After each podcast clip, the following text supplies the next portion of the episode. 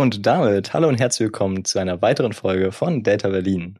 Es ist mal wieder Samstag und ja, da hört man sich wieder. Ähm, mit mir sind erneut, wie immer, Lukas und Danny. Lukas, sag einmal Hallo. Hallöchen. Oh Gott, kleiner Voice Crack noch am Anfang. und Danny. Hi. Das war ein sehr freudiges Hi im Vergleich zu den letzten Malen, glaube ich.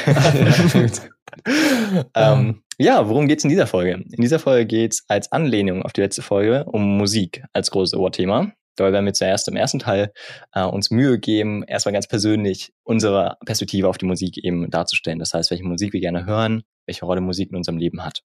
Danach im zweiten und dazu auch dritten Teil wahrscheinlich geht es dann um die Frage ähm, Musikfreiheit. Das heißt, das wird ein bisschen theoretischer und da werden wir uns dann auch mit äh, einigen äh, populären Songs aus verschiedenen Gattungen sowohl oder vor allem Rap vermute mal, ist vor allem Rap dann, ähm, äh, auseinandersetzen, inwiefern diese eben die Grenze von ähm, Kunstfreiheit erreicht haben und wo die Grenze eigentlich liegt. Ja, genau. Wir knüpfen damit ein bisschen an an die letzte Folge mit äh, Toby Ace, die euch auch sehr ans Herz gelegt ist. Sagt man das so? Ans Herz werden gelegt? Kann. Werden kann, was auch immer. Hört euch die Folge an. Das war wirklich unfassbar interessant, da zu erfahren, was Toby Ace halt auch, oder einfach Toby, äh, Toby einfach zu erzählen hat, äh, wie sich die Musik entwickeln wird und wie sich die Musik bisher entwickelt hat. Es gab aber auch ein paar Punkte, wo ich mir letztes Mal so dachte, ah, Tobi, nein, das bin ich, bin ich nicht deiner Meinung. Und ich finde, da sind wir auch fast direkt im Thema. Hm, was ist denn für euch so, äh, was kann Musik denn für euch leisten? Also mal ganz kurz, Tobi meinte in der letzten Folge, ja, äh, Musik soll gute Stimmung machen, Musik soll gute Laune bringen und so. Ähm, wie seht ihr das?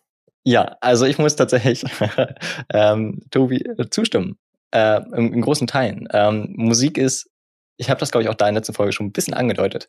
Ähm, Musik ist tatsächlich genau die Kunstgattung, die ich am meisten im Alltag konsumiere, nicht wegen der Klasse und der Qualität oder dem Niveau dahinter, sondern vorwiegend einfach wegen des Konsums und der guten Stimmung, die sie halt erzeugt. Ja, ähm, ich glaube, ist auch eine, ist auch eine Ansicht.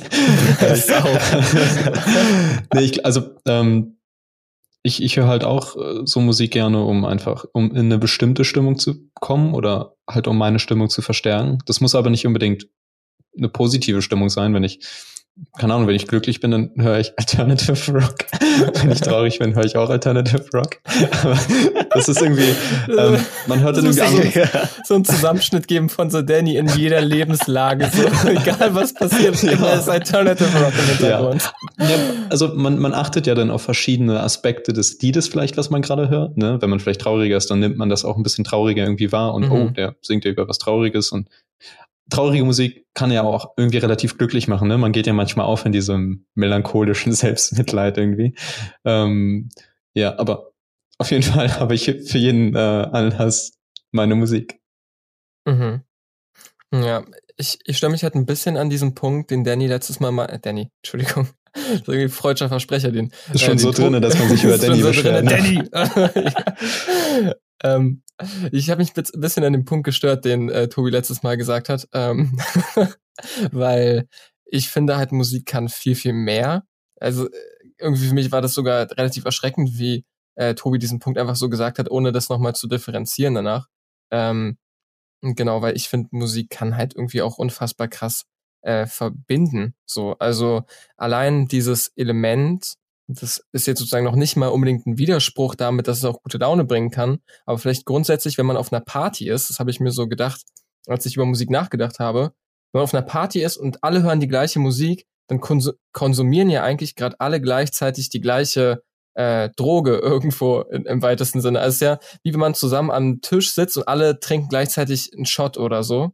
Dann hat das ja auch so was unfassbar Verbindendes irgendwie, dass man ohne jetzt Alkohol zu sehr zu pushen. Also es könnte auch einfach, man trinkt zusammen was oder isst, man isst zusammen etwas oder genau, oder man trinkt eine Cola zusammen. oder, man, man oder, man, oder man zieht eine Line Koks zusammen. Dann Spaß beiseite. Aber ähm, wenn man halt zusammen einfach ähm, auch zusammen was isst einfach, ist es was unfassbar Verbindendes, weil man im gleichen Moment irgendwie die gleichen Sinne angesprochen werden. Und ich glaube, das gleiche kann, hat man halt bei der Musik auch ähm, wenn man halt auf einer Party ist und alle hören den gleichen Song im gleichen Moment. Und ähm, das kann halt natürlich zum einen Menschen glücklich machen und irgendwie cool die Atmosphäre pushen und die Stimmung erheitern. Ähm, aber ich finde, es kann halt auch einfach unfassbar politisch werden oder auch unfassbar krass Menschengruppen verknüpfen einfach in dem Sinne, wenn man sich, ich weiß nicht, ob ihr euch schon mal mit der 68er-Bewegung großartig auseinandergesetzt habt. Na, ich meine, Vortrag drüber gehalten. Ah, ja, ich auch. genau, das war das ist auch so mein, mein Wissen. Oh, ich bin so neidisch. Hätte ich auch gern gemacht. ich auch. Ja, lest einfach mal die Wikipedia-Seite durch, dann hast du die gleichen Infos, die Danny und ich auch in unsere Präsentation ja. drin hatten.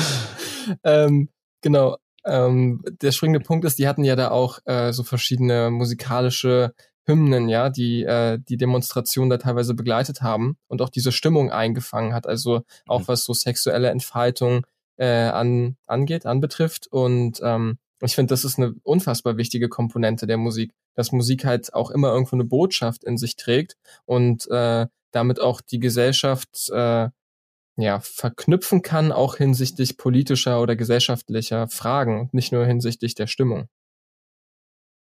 Mhm. Ja, okay. Ähm, die Frage ist natürlich, ja, es ist definitiv möglich. So die Lyrics von vielen Songs werden auch gerne zitiert und so weiter und werden auch gerne analysiert. Ähm, tatsächlich würde ich aber sagen, dass, dass Musik dann doch, ähm, es ist relativ eingeschränkt. Wenn man es vergleicht mit anderen Medien oder Kunstgattungen, die es gibt, ähm, ist es so, dass Musik ähm, sehr auf einen Moment fokussiert ist. Und klar, es kann, also klar, es gibt die Stimmungen, die man in einem Moment fühlt, können natürlich äh, riesig groß sein und die können über Jahrzehnte irgendwie in einem schlummern und einem begleiten. Ähm, aber in den meisten Fällen sind es sehr individuelle und kurzzeitige Situationen, die geschildert werden und die beschrieben werden. Und ähm, ja, ich weiß nicht, ich kann mich, glaube ich, wenn ich das vergleiche mit mit ähm, mit einem guten Drehbuch, mit Büchern, mit Filmen, ähm, ist so, dass ich sehr viel sagen würde, da gibt es Meisterwerke, das sind wirklich Meisterwerke, die kann man sich zehnmal angucken, anhören, konsumieren, wie auch immer. Und man kann wirklich die analysieren, ganz bewusst. Und es gibt so viel zu entdecken, ähm, weil es so viele Facetten hat und so ein gesamtes Leben darstellen könnte. Äh, und bei Musik ist es einfach nicht in diesem Maß möglich.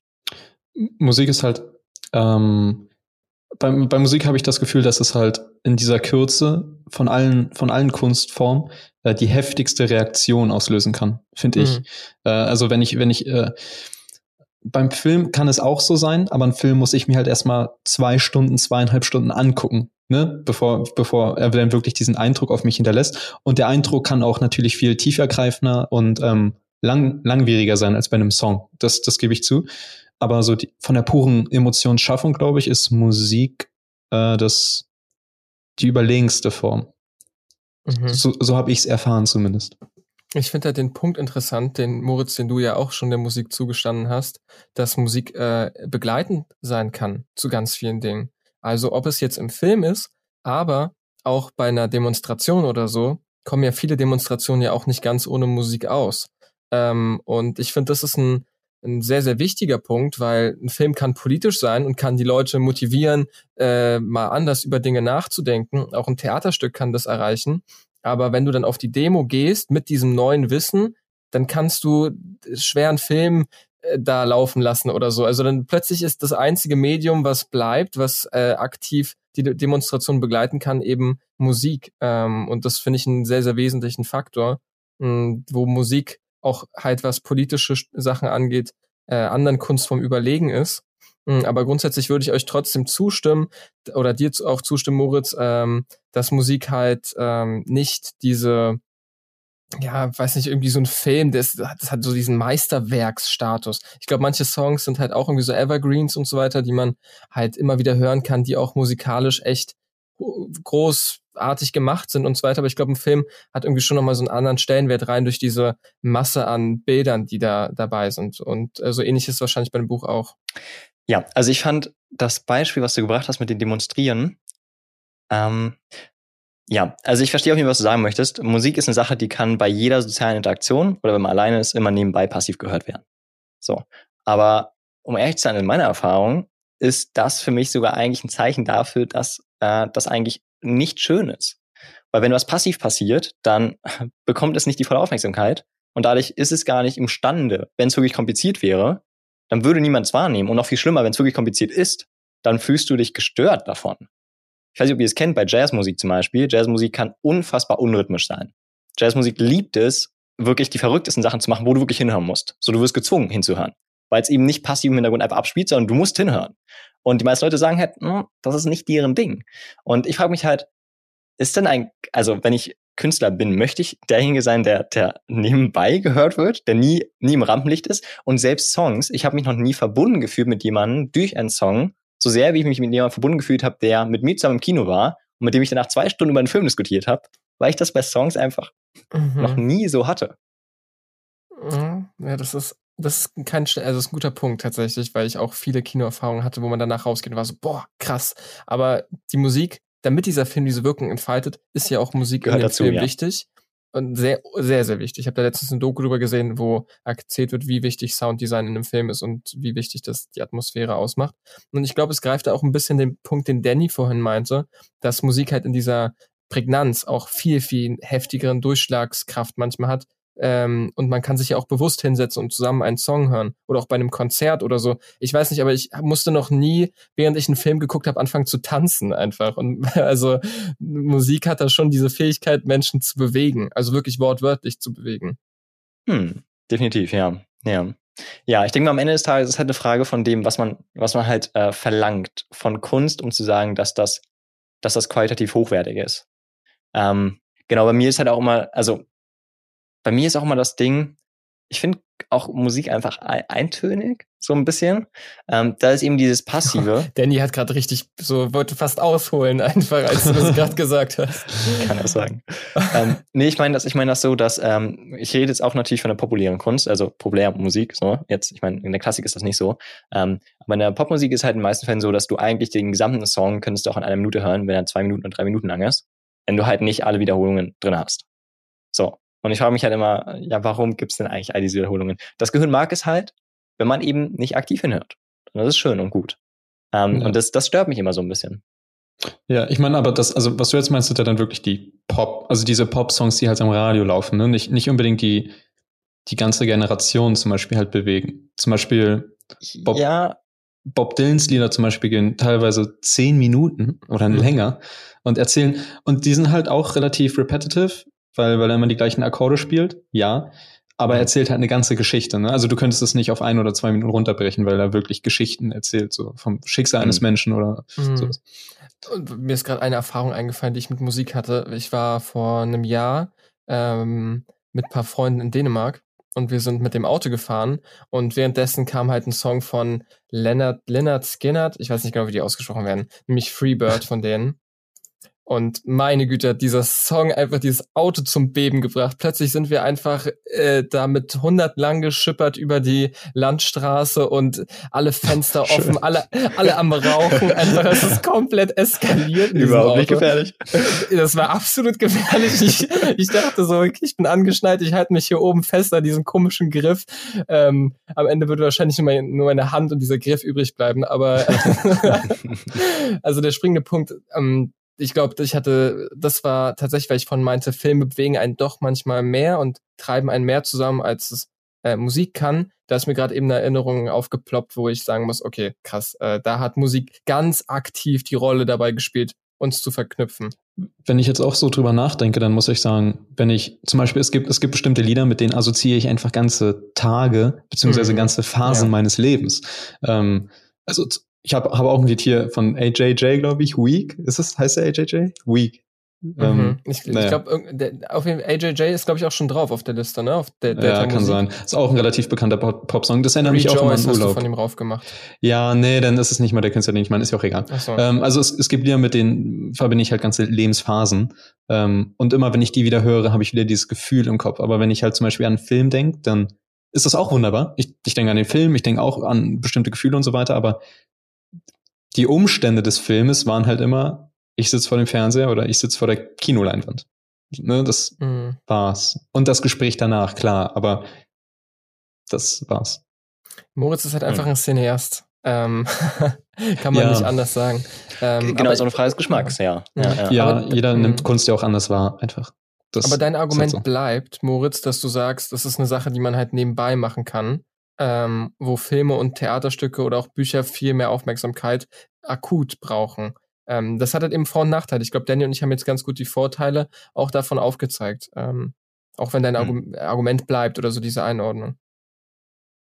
Ja, genau. Ist auch immer eine Frage vom Charakter am Ende. Also es geht nicht darum, wer jetzt irgendwie hier welche Position hat, sondern es geht einfach darum, dass man mhm. versteht, wie die verschiedenen Kunstgenres äh, eben einfach anders sind. So. Voll.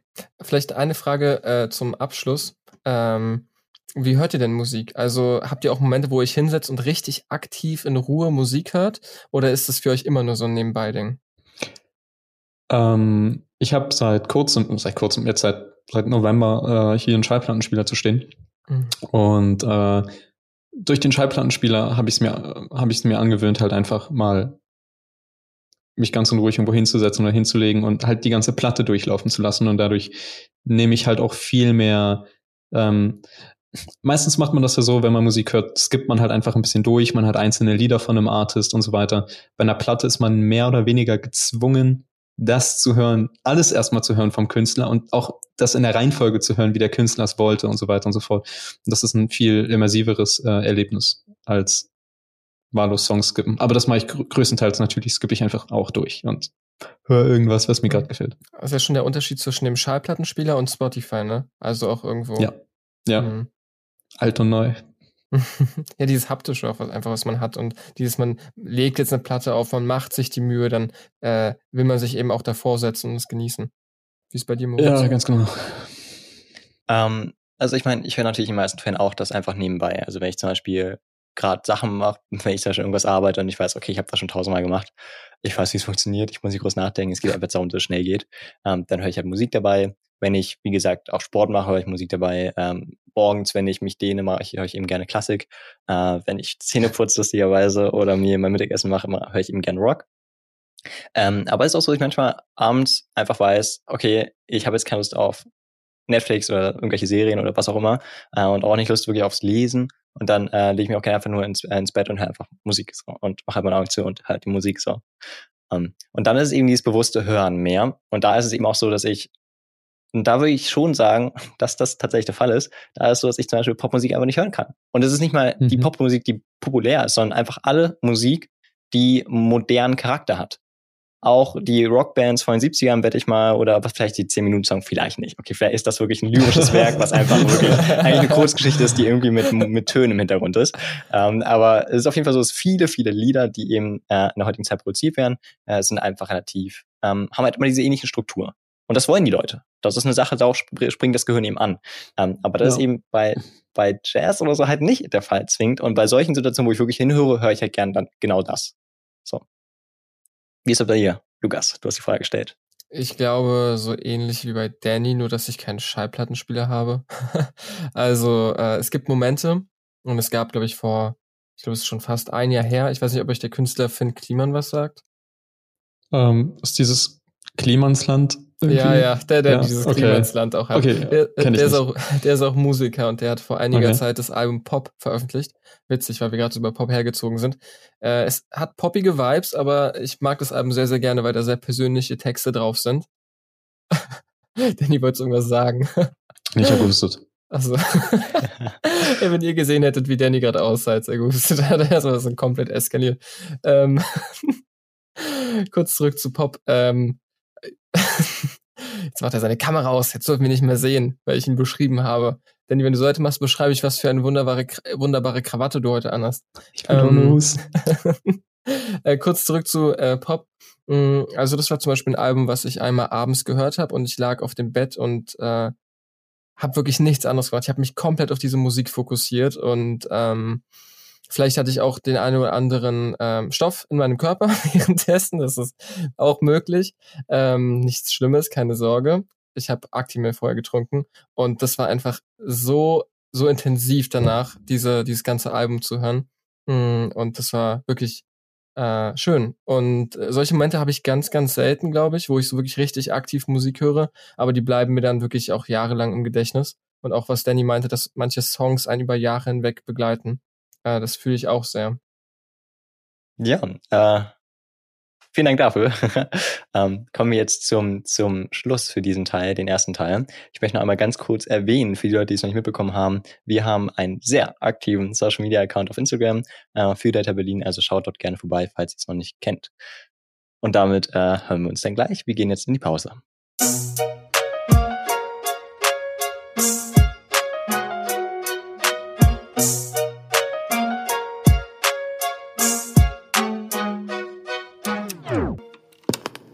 So, da sind wir wieder nach der ersten Pause. Bevor wir weitermachen mit dem Thema Rap und Hip-Hop, ähm, möchten wir noch einmal ganz kurz auf die Musik-Playlist von Delta Berlin zu sprechen kommen. Da kommen natürlich die zwei Songs rauf, die Danny und Lukas zuvor erwähnt haben. Danny, was ist nochmal dein Song? Week von AJR. Und Lukas, was ist deiner? Meiner war Freebird von Leonard Skinnert, Leonard Skinnert, äh, wie auch immer. Genau, wir haben auch einmal eine Umfrage kurz gemacht auf Instagram, äh, wo wir einige Antworten bekommen haben bezüglich der Frage, ob es denn auch homosexuelle Rapper gibt, die bekannt sind. Ähm, und da haben wir ganz häufig den Namen Frank Ocean tatsächlich wiederholt bekommen. Deswegen empfehle ich jetzt einmal für unsere Playlist äh, Moon River, weil das auch eine sehr schöne Kombi ist aus Jazz und der heutigen Pop-Szene, beziehungsweise Rap-Szene ähm, was für mich sehr schön ist. ja, und damit kommen wir dann doch zu dem Teil, für den wir eigentlich hier sind, ähm, im zweiten Teil zumindest, und das ist eben die Frage, ähm, beziehungsweise das Thema Hip-Hop und Rap und ob wir das gut finden und noch viel interessanter vielleicht, ähm, warum ist es eigentlich so populär, wie es gerade jetzt ist? Dafür fangen wir mit einem Musikvideo auch an oder mit einem Song, der eben auch sehr populär gerade ist, von Lil Nas X. Ähm, ja, will jemand von euch denn vielleicht erklären, worum es dabei geht? Ich kann ja mal kurz sagen, ich war, äh, ich habe euch auf diesen Song aufmerksam gemacht. Mhm. Ich war vor, oh Gott, ich muss ja Frosch aus dem Hals kriegen. Ich war vor ein paar Wochen bei Instagram unterwegs ähm, und ich bin tatsächlich auf, so ich folge so ein paar Horoskopseiten, also so Sternzeichenseiten. Mhm. Und bei einer Sternzeichenseite wurde ein Song gerepostet. Und bei diesem Song Repost ist jemand eine Pole Dance Stange runtergefahren in die Hölle. Und ich habe das gesehen und war so, wow, warte, wer ist das? Was passiert hier und so weiter. Und dann ähm, habe ich den Untertitel von diesem Post gesehen und da stand nur, ja, Support Lenas X und bla, so wer das äh, kritisiert ist, äh, hat irgendwie, keine Ahnung, hat es irgendwie den Knall nicht gehört oder sowas, keine Ahnung, also irgendwie so ein Eng irgendwas Englisches halt. Ähm, und dann habe ich mich natürlich damit auseinandergesetzt und guckt, wer ist das? Und es war Lenas Ex, den ich natürlich kannte von Old Town Road oder den wir alle kennen, vielleicht von Old Town Road. Ist mir da nicht drum herum gekommen vor ein paar ähm, Jahren mittlerweile. Absolut, ja. Genau, und ähm, genau, also Lenas Ex mit seinem Song Montero, äh, Call Me By Your Name, das soll heute der Aufhänger sein, um über Hip-Hop zu sprechen. Und genau, da habe ich euch gesagt, guckt euch das Musikvideo an, weil ich das sehr, sehr interessant fand. Vielleicht kann ja einer von euch jetzt sagen, was da so Interessantes dabei ist. Ähm, ja, also das Musikvideo hat für viele Furore gesorgt und das sieht vor allem an der, am letzten Drittel, bei dem äh, Lenas Ex eben als, ich nenne es mal Protagonisten des Videos, ähm, von Gott bei dem jüngsten Gericht in die Hölle geschickt wird ich habe das für mich erst nicht klar gesehen, aber es ist natürlich so klar, dass es gemeint ist so. Ähm, das sagt daran oder liegt daran, dass er eben homosexuell ist, so und ähm, damit ist natürlich eine sehr, sehr große christliche Kritik oder Religionskritik, eben bezüglich des Christentums vor allem.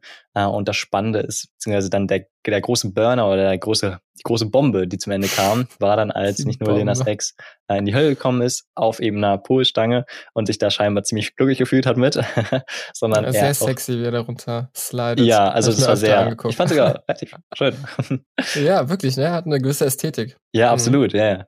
Ähm, und danach hast du, dass er eben von Teufel getreten ist und äh, ihm einen Lapdance gegeben hat. und das war dann die, die Bombe, ah. ja. Und am Ende hat er sogar, wenn ich mich richtig an die Krone aufgesetzt vom Teufel und hat sich somit die mhm. Hölle so ein bisschen sein eigenes, sein eigenes Land gemacht, seine eigene Welt.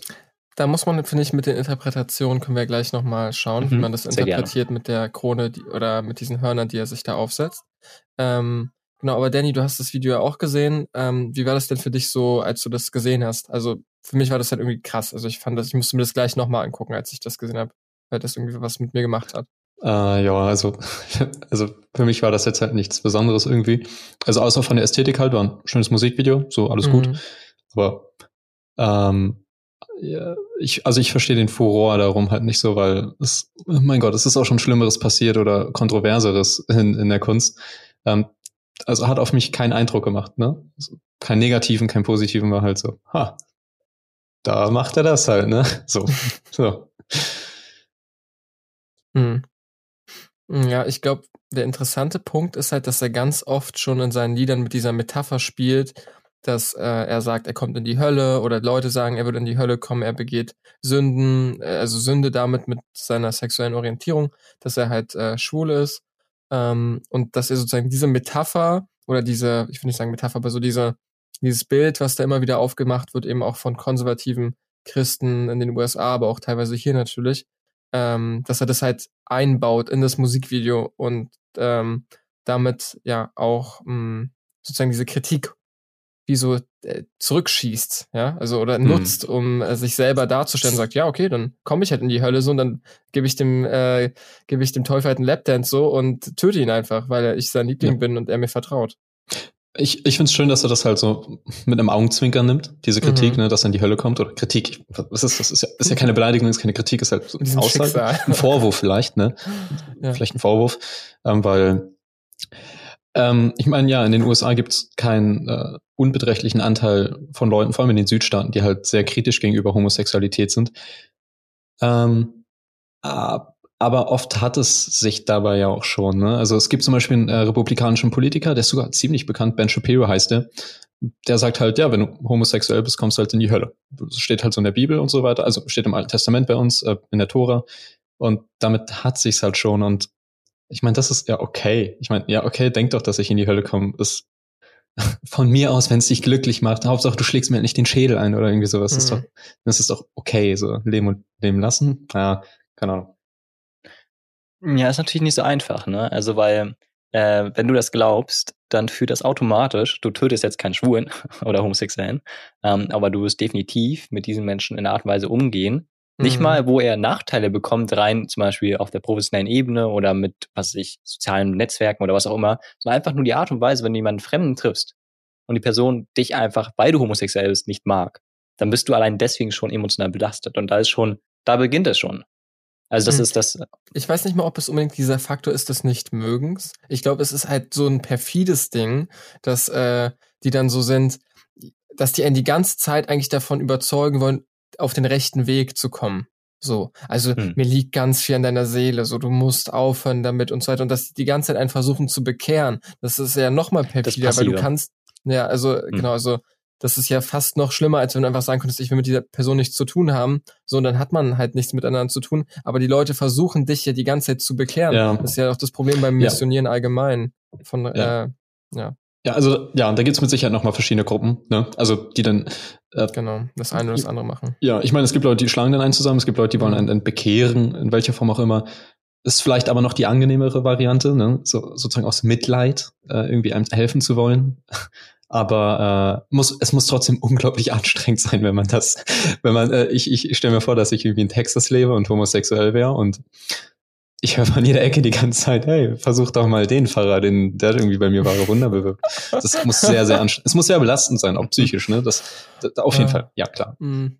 Ja, ähm, aber eine andere Frage, die für mich jetzt auch nochmal aufgekommen ist, um ein bisschen von der Religionskritik wegzukommen und mehr auf, auf äh, das Musikgenre Rap zu sprechen zu kommen. Ähm, deswegen war eben auch die Frage mit dem Homosexuellen so relevant. Deswegen haben wir die auch über Instagram gestellt. Ähm, weil eben auch die Frage ist, einerseits, was, was, was halt, gibt's für Ideale im Rap? Was, was ist das so? Was, warum hören Leute Rap? Ähm, und eben auch so ein bisschen, ähm, ist das vielleicht gefährlich? Hat das Probleme? Verursacht das Probleme? Genau, so in diese Richtung. Ähm, ja, vielleicht kann man ja einmal kurz einmal an euch beide die Frage stellen, äh, was ist denn, was sind denn so die Ideale im Rap, wenn man das noch nie gehört hat? Wir, ganz kurz, wir spannen jetzt den Bogen eher zum Deutschrap, ne? Genau, natürlich, das okay. muss man auch nochmal gesagt haben. Genau. Sogar, wahrscheinlich sogar auch Gangster-Rap, also bei ja. Deutschrap ist ja auch nochmal ganz, ganz groß. Äh, Lukas, kann ich anfangen? Ähm, ich denke halt, dass Rap halt ganz viele Ideale äh, mit sich bringt, die, wie, wie sage ich das so, stereotypisch männlich sind. Ähm, also diesen, diesen männlichen ähm, negativen Stereotypen, das verkörpert Rap so ein bisschen. Ne? Also viel, viel Geld, viel Ansehen, ähm, viele Frauen, ähm, äh, Hass gegen Leute, die nicht männlich sind, also oder nicht männlich genug, äh, Homosexuelle denn zum Beispiel. Äh, und ich glaube, damit können sich ganz viele Leute identifizieren. Scheinbar. Ne? Irgendwie. Mhm. Ist halt bestimmt ein Ausschnitt aus dem Rap. Und ich glaube, da tut sich auch ein bisschen was tatsächlich, weil Rap dadurch, dass es immer populärer wird, auch immer mehr Mainstream ist so. Und wenn es mehr Mainstream ist, dann wird darüber auch mehr gesprochen. Die Texte werden kritischer betrachtet, ähm, teilweise eben auch, weil sie von der ganzen Bevölkerung wahrgenommen werden. Und ich glaube, da ist sich auch was am tun. Also wir haben immer mehr weibliche Rapper. Ich glaube, wir haben, ich weiß gar nicht, ob wir, wir haben bestimmt auch ein paar schwule deutsche Rapper. Ich hoffe es zumindest für die Szene. Da habe ich zumindest jetzt, ich bin halt auch nicht mehr so mega aktiv wie, wie früher, wo ich mir alles reingezogen habe. Aber da entwickelt sich, glaube ich, das entwickelt sich, glaube ich, schon nochmal in eine eine, ich würde mal sagen, andere Richtung ein bisschen, aber ich glaube, diese, diese Ästhetisierung von, von Gewalt, die Verherrlichung von Drogen und auch noch teilweise eben sexistische und diskriminierende Aspekte bleiben. Aber ich glaube, ein wichtiger Punkt, den man nicht vernachlässigen sollte und der Hip-Hop dann wieder ein positives Licht drückt, es ist eben auch eine Musikform, die sich mehr als alle anderen Musikformen zurzeit auch traut, diese Dinge anzusprechen, eben auch in einem kritischen Kontext. Und häufig werden die kritischen Betrachtungen in einen Topf geworfen mit den Betrachtungen, die ähm, sozusagen das pushen oder als gut darstellen. So. Und das muss man eigentlich differenzieren, weil Rap kann eben beides. Mhm. Genau, finde ich also super, super wichtig, dass du das ansprichst. Ähm, ich möchte vielleicht mal Gehen wir mal davon aus, dass, also ich meine, es sind wahrscheinlich Minderheiten, große, kleine, sehr kleine Minderheiten, meine ich, ähm, die eben genau in diese Richtung gehen. Und es gibt definitiv mehr jetzt noch als bestimmt vor fünf Jahren. Ähm, zugleich kann man sich aber natürlich wundern, ähm, was, was möchte denn der, also was möchten die Zuhörer bekommen, wenn sie das hören? Wieso sind es diese Ideale, die dann doch irgendwie funktionieren? Und obwohl, obwohl es eben gegensätzliche Entwürfe gibt, gegensätzliche Ideale, die eben die Rhetorik, die es eben, oder die Lyrik, die es eben im Rap sonst eigentlich keine andere Musikgenre so sehr gibt, ausnutzen, um halt ihre Message, äh, ihre Aussage zu, ähm, zu liefern irgendwie oder eben zu kommunizieren. Zugleich ist so, ist dann doch eben Rap vor allem das andere ist. Was glaubt ihr, was man als, ich weiß nicht, typischer Hörer da sucht oder haben möchte? Äh, ich, ich höre von vielen Leuten halt ähm, der Beat, dass der Beat halt super ist irgendwie. Und äh, kann ich auch nachvollziehen. Der Beat ist schon oft ziemlich cool. Äh, und hat auch einen Ohren-Faktor und so weiter und so fort und so ein bisschen Haut drauf Charakter. Also macht schon Bock dazu zu hören. Äh, ja, Melodie, Beat, da, da würde ich mitgehen. Mhm. Hm. Ich finde, ja, Beat ist halt die Frage, was genau verknüpft man damit. Ich glaube, es ist auch eine gewisse Energie, die Rap immer in sich trägt. Ähm, also wenn ich manche Rap-Songs höre, die geben mir einfach auch so einen gewissen, so ein gewisses Gefühl von Energie und so, na, ich weiß nicht mehr genau, wie ich das beschreiben soll, aber es ist halt auch einfach irgendwo cool. Also wenn man zum Beispiel, wenn ich jetzt mit meinen Geschwistern äh, abends irgendwie im Auto, manchmal machen wir das so, dass wir zusammen irgendwo noch irgendwo hinfahren abends so und irgendwie aufs Feld fahren und dann hören wir halt Musik, während wir im Auto sitzen. Und wenn man dann halt die Straßen entlang fährt und laut irgendeinen geilen Rap-Song hört, ich weiß nicht, aber das gibt einem auch so ein gewisses Gefühl. Also irgendwie ist Hip-Hop auch einfach cool. So. Und cooler auf jeden Fall, oder zumindest wird als, oft als cooler angesehen als viele andere Musikrichtungen zurzeit. Ähm, auch von der Jugend. Also ich glaube, du, wenn, wenn du in der achten, neunten, zehnten Klasse bist, kannst du schwer mit anderen Musikrichtungen pu äh, pumpen, sage ich schon, punkten. Äh, ja. Auch vor allem mhm. unter Männergruppen, glaube ich. Mhm. Ja, ähm, ich finde das äh, sehr schön, dass ihr mit der Melodie das äh, angesprochen habt oder im Rhythmus. Ähm, weil es gab einmal eine Umfrage, die wurde gemacht bei, ich glaube, das war, also es ist nicht sehr repräsentativ, aber es gibt ein, zumindest ein klein wenig Futter, um diese Aussage ein bisschen zu untermauern. Ähm, und zwar wurden da über 190 Schüler eben in der 10. Klasse bei verschiedenen Schulen, also Gymnasiasten, die mehr, ich weiß nicht, besser gestellten, sage ich das jetzt mal ganz, ganz stereotypisch, ähm, und eben aber auch bei Realschulen.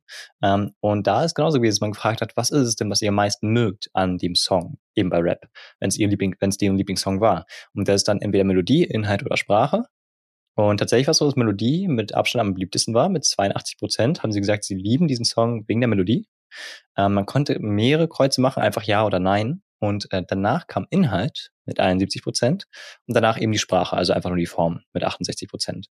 Ähm, und da kann man sehr schon sehen, obwohl ja Rap eigentlich eines der Musikgenres ist, wo es eben sehr viel um den Inhalt geht, so um die Lyrik dahinter, äh, so ist trotzdem vor allem die Melodie und eben dann dieses Gefühl vom wegen, man hat Macht sogar so ein bisschen, man ist selbstbewusster, man ist stärker und man traut sich einfach selbst mehr zu, ähm, dass das dann noch für die meisten einfach im Zentrum steht. Ja, wobei 68 Prozent ist ja auch keine marginale Zahl, ne? Ist ja immer noch sehr viel eigentlich. Immer noch sehr viel, mhm. definitiv, definitiv. Ja. Ich finde es halt interessant, ob das, finde ich, vielleicht äh, zu Beginn beim Hip-Hop, also wirklich äh, früher in der Bronx, in New York und so weiter, wo Hip-Hop ja einfach geboren ist, ähm, ob es da nicht an, ob, ob es da nicht andere Zahlen gegeben hätte. Weil ich meine, da war mit Melodie noch nicht ja. viel. Also da wurde gebeatboxt und dann kam es ihm auch auf diese politische Message an, so, mhm. ey, die da oben, bla bla bla, äh, macht mal den, macht mal den Müll weg aus unseren Straßen, repariert mal unsere Hydranten und sorgt mal dafür, dass es keinen Stromausfall gibt oder was. Äh, das jetzt mal die ganz seichten Beispiele, die schlimmen Beispiele wären. Dann irgendwas mit Drogen und ähm, Kriminalität und so weiter. Aber ähm, ja. Deswegen finde ich das, finde ich das immer so äh, schwachsinnig ist ein extremes Wort, aber ich finde es merkwürdig, dass das immer im, in der Deutschrap-Debatte dann auch eingeführt wird, weil äh, ich meine, äh, bei der, im, im Oldschool-Hip-Hop so aus den 90ern und so war es ja wirklich äh, dieses Prinzip von, wir haben halt soziale Probleme und die Hörer können sich damit irgendwie assoziieren und so, äh, identifizieren meine ich. Äh, wo ist das denn bei Deutschrap? Wer kommt denn heute noch wirklich von der Straße? Also man muss sich vorstellen, wie viele Menschen müssen von der Straße kommen, dass Hip-Hop Mainstream geworden ist, okay? Ich meine, na. Und, und die sozialen Verhältnisse, die im Hip-Hop beschrieben werden, also im Deutschrap meine ich, ähm, was sind das für soziale Verhältnisse? Es ist ja oft, und natürlich nicht jedes Lied, aber mh, hm, ich meine, ich bin auch zur Schule gegangen, ich weiß ja auch, was andere Leute hören. Ähm, äh, kann sich irgendein Schüler damit assoziieren, fettes Auto zu fahren oder so? Wahrscheinlich ja nicht. Deswegen, ich habe das Gefühl, man ja. wird einfach relativ schnell reich, gerade mit Rap. Also wenn du erfolgreich wirst mit Rap, dann bist du, hast du, musst du halt dich als reich inszenieren, was witzig ist, weil früher bei den Anfängen vom Hip-Hop war die ersten zehn Jahre, glaube ich, oder 15 Jahre war das gar nicht so ein Ding, vielleicht sogar noch länger, sich selbst als reich zu inszenieren. Das kam dann eigentlich erst mit äh, 50 Cent natürlich. Und 50 Cent hat damals eben ähm, sozusagen diesen, diesen Faktor des Geldes, sein Geld auszustellen und so, das hat er mit etabliert im Hip-Hop-Bereich, so eben mit diesem, äh, unter anderem eben mit Pimp und anderen, äh, anderen Liedern, die das halt besonders gepusht haben. Und ich glaube, das dann sehr stark übergeschwappt auch nach Deutschland. Ich finde aber so ein kleiner Subkosmos, ja, wo man noch sieht, wie krass Hip-Hop eben politisch auch sein kann, haben wir zurzeit in Barcelona. Ich weiß nicht, ob ihr euch diese Doku gesehen habt, die ich euch geschickt habe. Wahrscheinlich nicht, ne?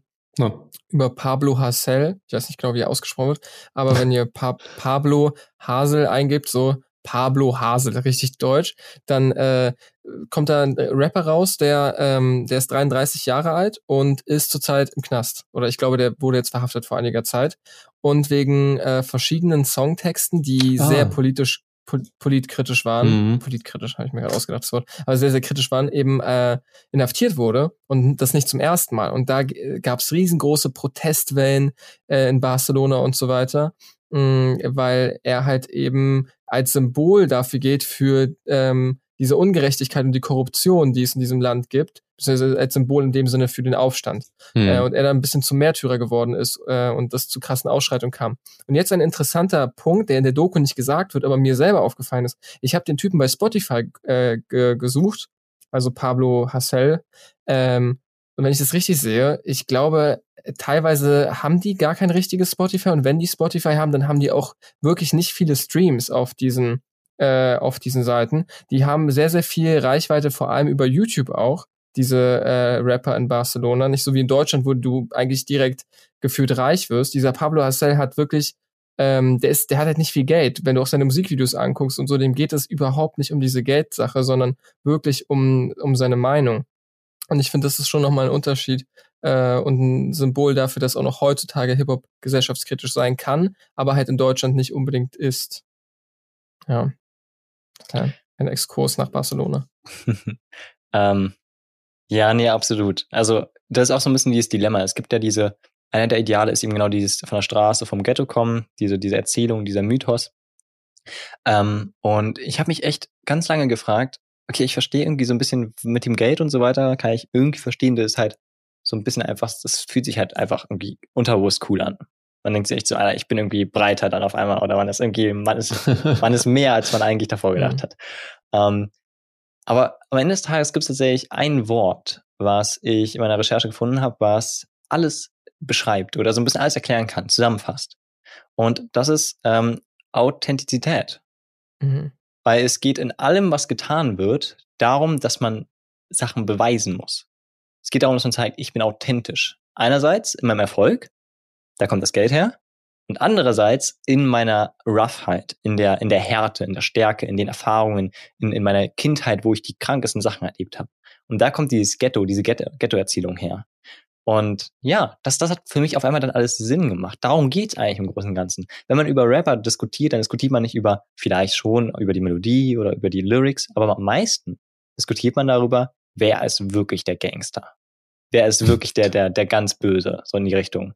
Und das, ja, das ist, glaube ich, so eine Sache, die, wenn man das einmal wirklich so begreifen, begriffen hat, dann kann man auf jeden Fall an, an Rap irgendwie herangehen und man sieht irgendwie, okay, das, das, das steckt, steckt wahrscheinlich dahinter, so ein bisschen. Hm. Ja, würde ich zum Teil zustimmen.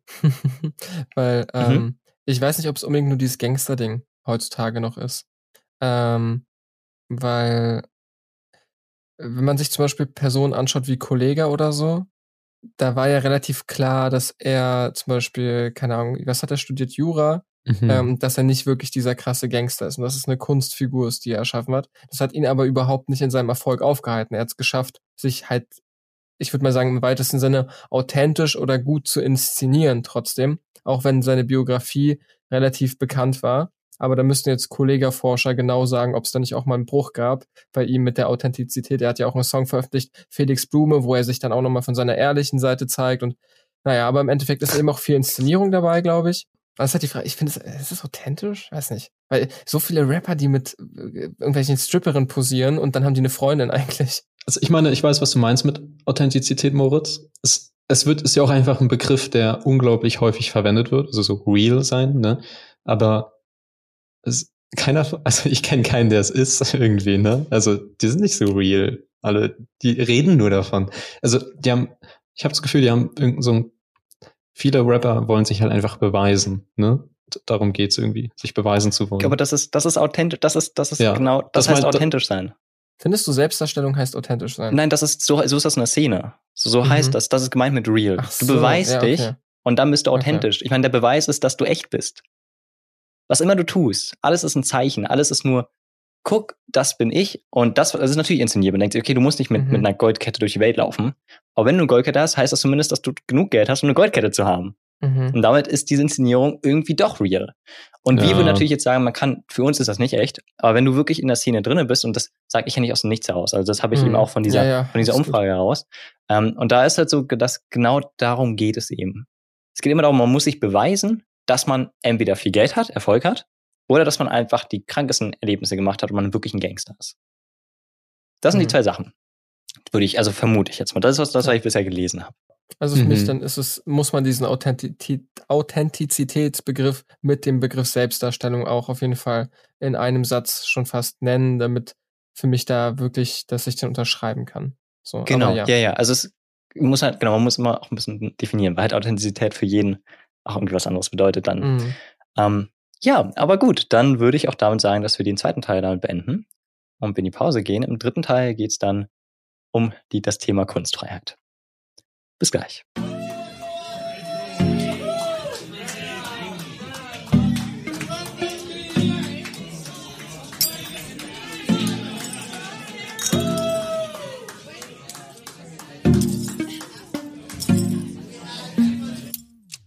So, dann sind wir zum letzten Mal von der Pause wieder erschienen. Ähm, und diesmal geht es um Kunstfreiheit, beziehungsweise ähm, wann Kunstfreiheit ein Ende hat und wann man äh, tatsächlich Kunstwerke ähm, einschränken oder verbieten kann. Was ist denn äh, diesmal das Beispiel, an dem wir uns äh, an dieses Thema heranwagen wollen? Ähm, von Danger Dan, das Lied, das ist alles von der Kunstfreiheit gedeckt. Äh, Danger Dan kennt man vielleicht von der Antilopen Gang und der hat jetzt ein Liedermacher-Album veröffentlicht, wo er äh, mit Klavier begleitend äh, vor sich hin singt. Und genau, das ist alles von der Kunstfreiheit gedeckt. Da beschäftigt er sich halt auf äh, sehr kritische Weise und mit sehr ähm, ja ähm, an der Grenze liegenden äh, Vokabular mit mit äh, vielen Leuten, die man die man wahrscheinlich eher der rechten Szene zuordnen würde. Genau, also namentlich halt Gauland und äh, Kubitschek. Jürgen Elsässer. Genau. Ja. Äh, bevor wir aber spezifischer auf das Werk zu sprechen kommen, äh, das werden wir gleich nochmal tun, wollen wir erstmal überhaupt verstehen, was denn eigentlich Kunstfreiheit ist und ob es einen Unterschied gibt zwischen Kunst und ähm, Meinungsfreiheit. Dafür würde ich jetzt einfach mal den fünften Artikel vom Grundgesetz äh, versuchen zu erläutern, ähm, denn dort geht es genau um die Freiheit von Kunst, Wissenschaft, Forschung und Lehre, äh, so im Großen und Ganzen.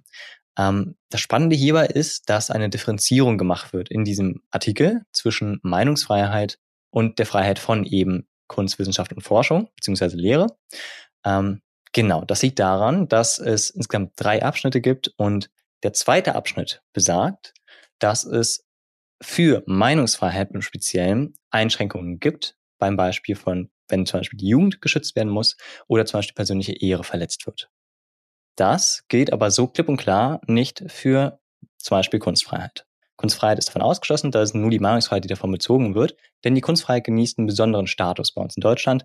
Das kommt historisch auch vor allem aus der Weimarer Republik. Jetzt haben wir uns fragen, inwiefern ist das jetzt bei diesem konkreten Beispiel naja, der Punkt, ist das jetzt noch frei oder eben nicht? Jetzt, wo die Kunstfreiheit ja scheinbar mehr noch kann und darf als eben Meinungsfreiheit. Genau, also die Kunstfreiheit kommt dann auch irgendwann an ihre Grenzen. Also es gibt ja auch ganze Alben, die injiziert wurden, ähm, weil zum Beispiel ähm, das dann halt doch irgendwie als zu problematisch eingestuft wurde und so weiter. Ähm, besonders weil es eben bei der Musik zum Beispiel keine Altersbeschränkung gibt, gelten da vielleicht auch nochmal ein bisschen andere Regeln und das muss man vielleicht nochmal differenzieren von anderen Kunstformen, wie einem Film, wo du halt eine FSK 18 ranklatscht. Bei Musik geht es halt nicht und dann kommt es halt öfter auch zu ähm, der Injizierung von Musik teilweise. Äh, Danger Dan wurde noch nicht injiziert. Wir dürfen ihn noch genießen in seiner ganzen Pracht äh, und auch sein Musikvideo, äh, wo ich euch ja gebeten habe, dass ihr euch das anguckt, weil ich das unfassbar eindrucksvoll fand und nochmal sehr unterstützend. Und wir packen auf jeden Fall den Song davon auch auf den ähm, auf unsere Playlist, also Data Musik, wenn ihr äh, das nochmal nachhören möchtet. Ansonsten einfach bei YouTube Danger Dan. Das ist alles von der Kunstfreiheit gedeckt. Wie habt ihr denn das Video wahrgenommen? Ähm, ich habe durch das, ich habe lustigerweise gar nicht erst das Lied gesehen, sondern ähm, einen Beitrag zu dem Lied von irgendeiner Musikzeitschrift halt äh, und dachte, hm, was hat das denn damit auf sich? So vier, fünf Tage später habe ich dann mal den Entschluss gefasst, da reinzuhören. Und äh, musikalisch finde ich das Lied wunderbar, weil ich Liedermacher sehr toll finde. Aber ähm, inhaltlich ja, ich bin jetzt nicht zusammengezuckt, aber bildlich bin ich schon zusammengezuckt, dass ich, dass ich dachte, hm, das ist aber harter Tobak, den er da sagt, und äh, da stimme ich auch nicht wirklich mit überein. Ähm, aber ob der jetzt dafür juristisch dafür belangt werden sollte, da ich bin mir ziemlich sicher, dass er das nicht werden sollte. Ja, also ich würde mich da tatsächlich ziemlich weit auch an ähm, Danny anschließen. Ähm, ich war beim ersten Mal hören, dadurch, dass ich gewusst habe, dass es eben ein anstößiges Lied ist, habe ich tatsächlich sogar noch ein bisschen mehr erwartet, ähm, als das, was es jetzt wirklich war. Äh, trotzdem ist natürlich so, dass dann doch die eine oder andere Zeile für mich auch ein bisschen ähm, weit ging. Für mich ist vor allem wichtig, dass ich inhaltlich natürlich das auch alles ziemlich ähm, Quatsch finde und ich dem allen eigentlich nirgendwo wirklich äh, zustimmen würde. Ähm, Zugleich ist aber natürlich auch klar, und das war für mich, glaube ich, ziemlich klar, dass das natürlich auch überspitzt alles ist und dass natürlich ähm, Danger Dan das bewusst so dargestellt hat, um eben die äh, Kunstfreiheit an die Grenze zu bringen, um eben diese Kontroverse zu erzeugen. Und ich weiß nicht. Deswegen ist das in, der Inhalt gar nicht so wichtig, glaube ich. Es geht vor allem auch darum, genau um diese Frage, die wir uns jetzt gerade hier stellen. Mm, ich finde tatsächlich, da würde ich euch nicht unbedingt zustimmen. Ich finde, dass die inhaltlichen Dinge, die er anspricht, ihm, glaube ich, mindestens genauso wichtig sind, wie, wie er es selbst betitelt. Äh, ich wäre nicht Danger Dan, wenn ich nicht dieses Experiment wa wagen würde. Und das Experiment ist halt natürlich eben zu gucken, ähm, wo liegen die Grenzen der Kunstfreiheit. Ich glaube, ihm geht es auch wirklich um diese Message, äh, diese antifaschistische Message. Und ähm, ich fände es sogar ganz spannend, wenn ihr jetzt nochmal sagen würdet, äh, welche Punkte euch besonders gestört haben weil ich glaube, dass er Gauland als einen Nationalsozialisten bezeichnet und ähm, irgendwie auch, dass der Verfassungsschutz den NSU mit aufgebaut hat und was er da noch alles für Dinge kritisiert. Das sind ja Sachen, die, ähm, wo man schon hinterstehen kann, teilweise auch. Also, ähm, ja, in der anderen Dingen wiederum nicht und darüber können wir gerne gleich diskutieren. Aber ich finde erstmal die Punkte, finde ich erstmal relativ stark, dass sich ein Künstler da auch traut, ganz klare Worte zu finden, äh, um bestimmte Politiker ähm, auch zu sagen, so, ey, dann steht halt dazu, dass ihr da faschistisches Gedankengut ähm, habt. Oder würdet ihr das nicht so sehen? Findet ihr, Gauland ist kein also vielleicht müsst ihr da nicht so Klarstellung dazu beziehen, aber findet ihr das komplett abwegig? Also ich würde, äh, der Ansatz mag in vielen Sachen wahrscheinlich stimmen, aber so wie er es formuliert, äh, würde ich dem definitiv überhaupt nicht zustimmen. Also, äh, Was genau? Also viele Sachen finde ich halt, also gerade die, äh, die Skepsis gegenüber dem Staat mhm, und dem ja. Polizeiapparat oder so, NSU mhm. oder so, ja, okay, NSU ist lange nicht erkannt worden, so vom Verfassungsschutz, mhm. wurde lange eben nicht gefunden oder so, haben sich nicht gut angestellt. Das war ja, glaube ich, dieser große, die große Sache dort. Aber äh, was er hier sagt mit aufgebaut, ist halt doch dann sehr aus der Luft gegriffen.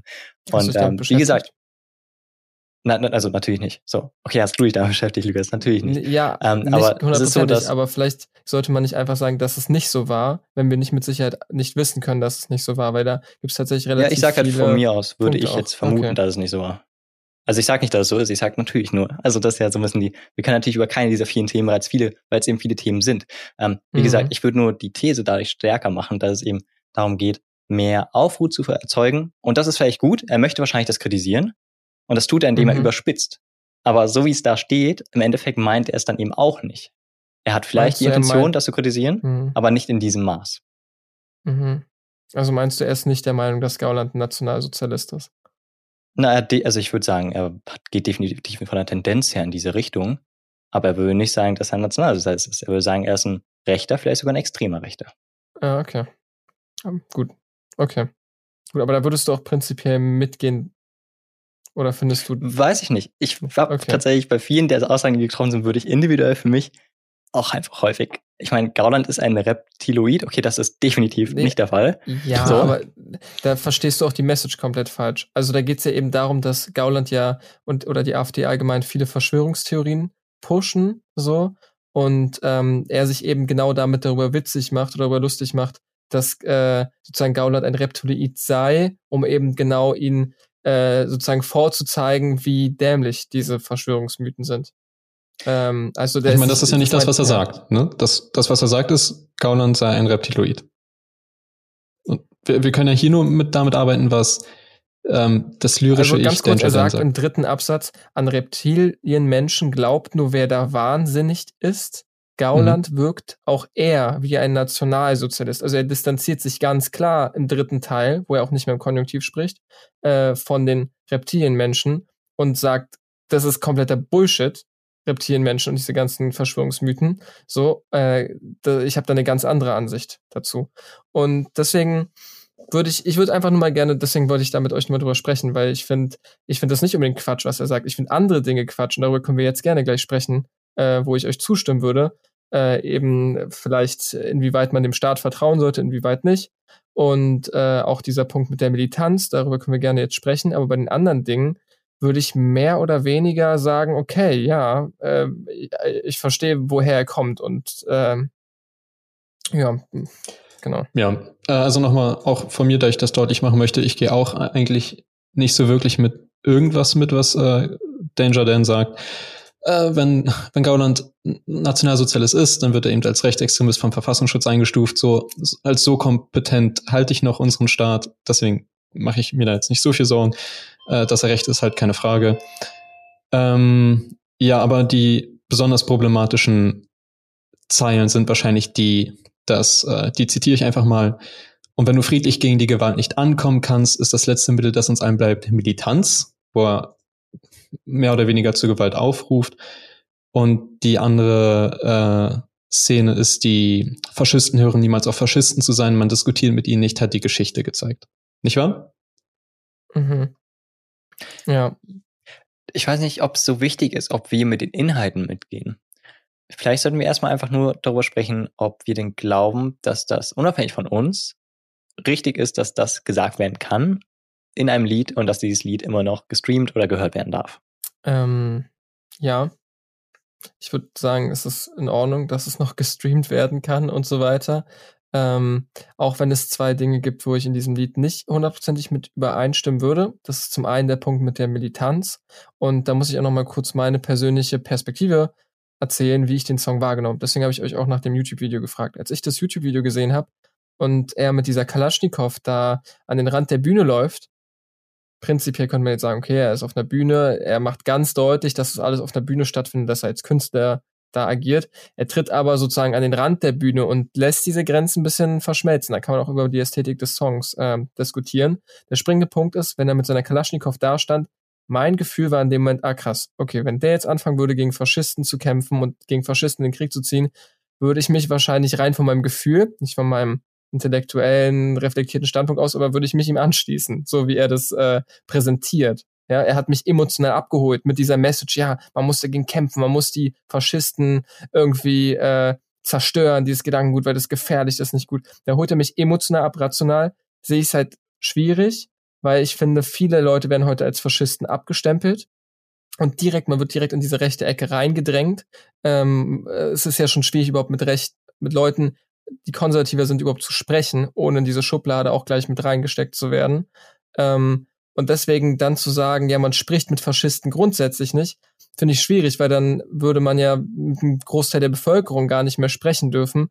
Und das halte ich für unfassbar gefährlich. Und der Punkt mit der Militanz genauso, eine Ästhetisierung in gewisser Hinsicht von Gewalt die, oder von sozusagen diesem Krieg dagegen. Er versucht es irgendwie zu rechtfertigen mit diesem logischen Ding, ja, wenn keine andere Möglichkeit mehr übrig bleibt, außer die friedliche, äh, dann muss man erst Gewalt anwenden. Aber man es ist irgendwie schwierig, weil wann, wann sind denn wirklich die friedlichen Möglichkeiten ja. alle ausgeschöpft? So?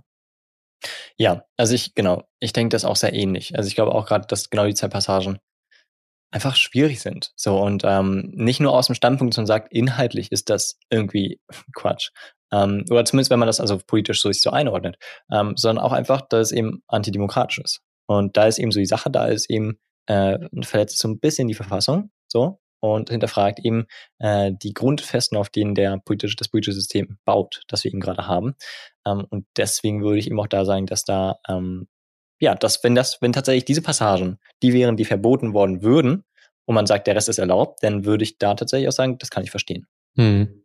Ja, ähm, in meiner Sichtweise ist es so, dass äh, er sagt halt vieles, was in meinen Augen nicht gesagt werden müsste, weil, weil, also, weil, weil ich es einfach nicht schön finde, wenn man zu Gewalt aufruft oder äh, wenn man, wenn man es auch nur andeutet, irgendjemand. Ach, ne, ich meine, er deutet es ja nicht nur an. Er, er, in der zweiten Strophe sagt er auch, ähm, die Welt von den Faschisten zu befreien und sie zurück in ihre Löcher reinzuprügeln.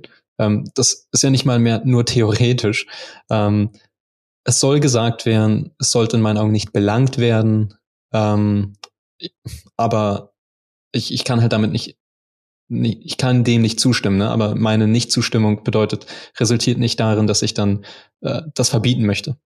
Ja, und das ist, das ist ja, das ist ja eigentlich ein wichtiger Wert in der, in der Demokratie, dass man sich eben ähm, nicht zustimmen muss. Und trotzdem kann ja, hat die andere Meinung tatsächlich auch noch ihre Daseinsberechtigung. Ne? Ähm, ja. Ich möchte was hm. vorlesen aus dem Grundgesetz um diese Diskussion nochmal ein bisschen anzuheizen, nämlich äh, der erste Punkt, äh, sozusagen nämlich aus Artikel 20. Hm, ich lese den ersten und den vierten Punkt vor, damit das Sinn macht. Der erste Punkt ist, die Bundesrepublik Deutschland ist ein demokratischer und sozialer Bundesstaat. Und äh, Klausel 4 ist, gegen jeden, der es unternimmt, diese Ordnung zu beseitigen, haben alle Deutschen das Recht zum Widerstand, wenn andere Abhilfe nicht möglich ist. Es ist jetzt nicht genau definiert, wie dieser Widerstand aussieht, aber grundsätzlich sieht dieser Artikel vor, dass ähm, man für diese Demokratie auch kämpfen darf. Notfalls steht er, wird, wird jetzt nicht ausgeschlossen, wahrscheinlich auch mit äh, bisschen schwierigeren Mitteln. Also so haben wir es zumindest damals auch im Politikunterricht äh, besprochen, dass äh, das auch ein Punkt ist, der irgendwo rechtfertigt, äh, sich irgendwie, weiß nicht, gewaltvoll anscheinend für die Demokratie einzusetzen. Die Sache, die ich dabei halt schwierig finde, ist dieser Text ist ja grundsätzlich auch schon äh, leicht antidemokratisch angehaucht. Ähm, würdest du denn sagen, dass ein Faschist, der nach objektivem Maßstäben Faschist ist, dass der in der politischen Landschaft keine politische Rolle oder Parteimitgliedschaft haben darf? Das ist ein typischer Fall von lass uns Faschist kurz googeln und die Definition dafür raussuchen. Ja, es ist, also das heute überhaupt anzuwenden, ist eigentlich immer unglaublich falsch, mhm. wenn man es nach historischem Stande bewertet. Ne? Faschismus war halt eine äh, ne, ne Bewegung in Italien, ne? äh, die Mussolini letztendlich entwickelt hat, so wie Hitler den Nationalsozialismus gab es eben in Italien den Faschismus. Und aber wie das halt so ist mit der Zeit, werden halt bestimmte Begriffe gleichgesetzt. Und wenn, wenn man von einem Faschisten redet, redet man eigentlich von einem Nationalsozialist. Zumindest in Deutschland. Genau, Faschismus ist eine Form rechtsextremer Ideologie, die die Nation oder Rasse als organische Gemeinschaft, die alle anderen Loyalitäten übersteigt, verherrlicht. Jetzt noch ja. weiter, aber und auf jeden Fall dieser Punkt mit äh, Italien und so, das äh, stimmt. Ähm, ich glaube persönlich, rechtsextreme Ideologie, sehr schwierig, muss man aufpassen. Man sollte denen auch nicht zu stark eine Plattform bieten. Aber wann jemand wirklich Faschist ist und dieser rechtsextremen äh, Ideologie angehört, schwierig. Da sollte man auch nicht voreilig entscheiden. Und man sollte auch nicht vergessen, dass Menschen, die sozusagen leicht, leichte Tendenzen in die Richtung dieses Spektrums haben, wenn du die gleich ausschließt, dann ähm, kann sich kein guter politischer Diskurs daraus bilden. So. Wo, wenn, also okay, sagen wir mal, es geht nicht um die Umsetzung. Es geht nicht darum, dass man das äh, bei einem speziellen Fall beweisen muss oder so. Ähm, einfach individuell für dich. Was sagst du wäre, wenn du wüsstest, was alle Menschen tun auf der Welt und wirklich die Wahrheit, sagen wir, kennst? Ähm, was wäre die Sache, wo du sagst, okay, da wirst du jetzt deinen deinen demokratischen Mitgliedsmöglichkeiten oder Teilhabemöglichkeiten und Rechten entzogen. Da ist die Grenze, wo du nicht mehr ein integrales Bestandteil bist in der Gesellschaft und auch keine, ähm, keine Aussagen mehr treffen darfst, die große Menschenmengen erreichen. Ja. Wo, wo, wo, ich meine, ich würde die Grenze wahrscheinlich da ziehen, wo sie auch heute ge gezogen werden, wo gezogen wird, wenn, wenn äh, Menschengruppen halt anfangen, gegen staatliche Institutionen vorzugehen. Und zwar mit Gewalt. Ne? Mhm. So. Dann muss man, wahrscheinlich, muss man wahrscheinlich sagen, stopp. Äh, obwohl das ja nicht auch unbedingt gerechtfertigt sein muss irgendwo, ne? Weil äh, inwiefern ist die Wehrhaftigkeit des Bürgers denn gewährleistet, wenn, wenn er denn mal wehrhaft wird, man das einschränken muss, ne?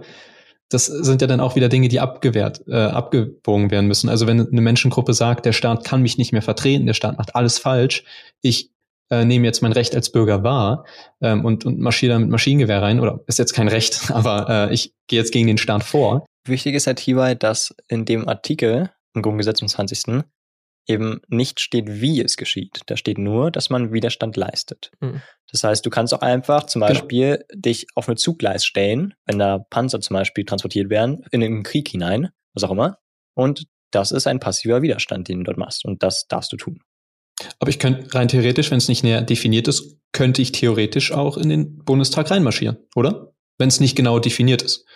Aber wenn du in den Bundestag reinmarschierst, dann wärst du ja genau der Grund, warum andere Menschen in den Bundestag reinmarschieren, um dich da wieder rauszukriegen. Ja, klar, so, klar, also. aber es ist, es ist eben dieses Ding, dass, wo, ja, ja. Wo, wo die Juristik einfach zu, zu schwammig ist. Auf der einen Seite wird mir ein Recht mhm. garantiert, aber wenn Leute das mhm. Recht wahrnehmen in ihren Augen, weil es faktisch nun mal nicht beweisbar ist, ob der Staat jetzt noch Kontrolle hat oder nicht, genug Kontrolle äh, voll, äh, voll, vollziehen kann, dann dämmt man das halt doch ein, ne? Ist komisch. Und da, voll. Und deswegen finde ich, ganz grundsätzlich finde ich diesen Satz schwierig einfach. Also Militanz einfach. Und da würde ich mich auch dahingehend positionieren, dass es schwierig ist. Und dass man eigentlich auch, finde ich, besonders wenn es politisch und ideologisch aufgeladen ist, besonders vorsichtig sein sollte mit Ästhetisierung von Gewalt und ähm, Krieg im weitesten Sinne ja. auch. Vor, vor allem, bei, ja. ja.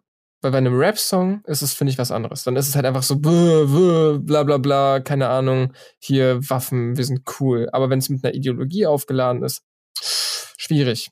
Aber ansonsten finde ich den Song trotzdem nice. Also, so muss ich leider sagen. Okay, also ich, ähm, genau, ich kann Lukas auf jeden Fall verstehen in der Hinsicht, dass, dass es da halt einfach, dieser Satz, der selbst im Grundgesetz steht, macht halt nicht so viel Sinn, der funktioniert nicht gut. Und äh, dementsprechend ist überhaupt dieser Gedanke vom wegen, dass man über undemokratische Wege versucht, die Demokratie zu erhalten oder zu retten, ähm, ist auch in meinen Augen ja einfach, einfach ähm, widersprüchlich. Genau. Und äh, ich denke mal, damit wären wir dann auch für diesen Samstag ähm, am Ende der Folge angekommen. Wir hoffen natürlich, es hat euch gefallen, ihr habt was Neues dazugelernt. Ähm, schreibt uns E-Mails, äh, guckt auf unserem Instagram-Account vorbei und ähm, ja, damit auf Wiedersehen von mir. Und auch von mir. Ciao, ciao. Meiner Seite auch und nochmal ein kleiner Disclaimer. Leute, wir sind jung, wir diskutieren, unsere Meinung wird sich nochmal ändern und äh, das ist immer ein Zwischenfazit von dem, was man gerade denkt. Und wenn ihr anderer Meinung seid, schreibt uns gerne bei Instagram oder schreibt uns eine Mail. Wir sind immer gespannt auf neue Argumente. Und ähm, das ist ein offener Diskurs. Also meldet euch, wenn ihr Lust habt. Tschüss.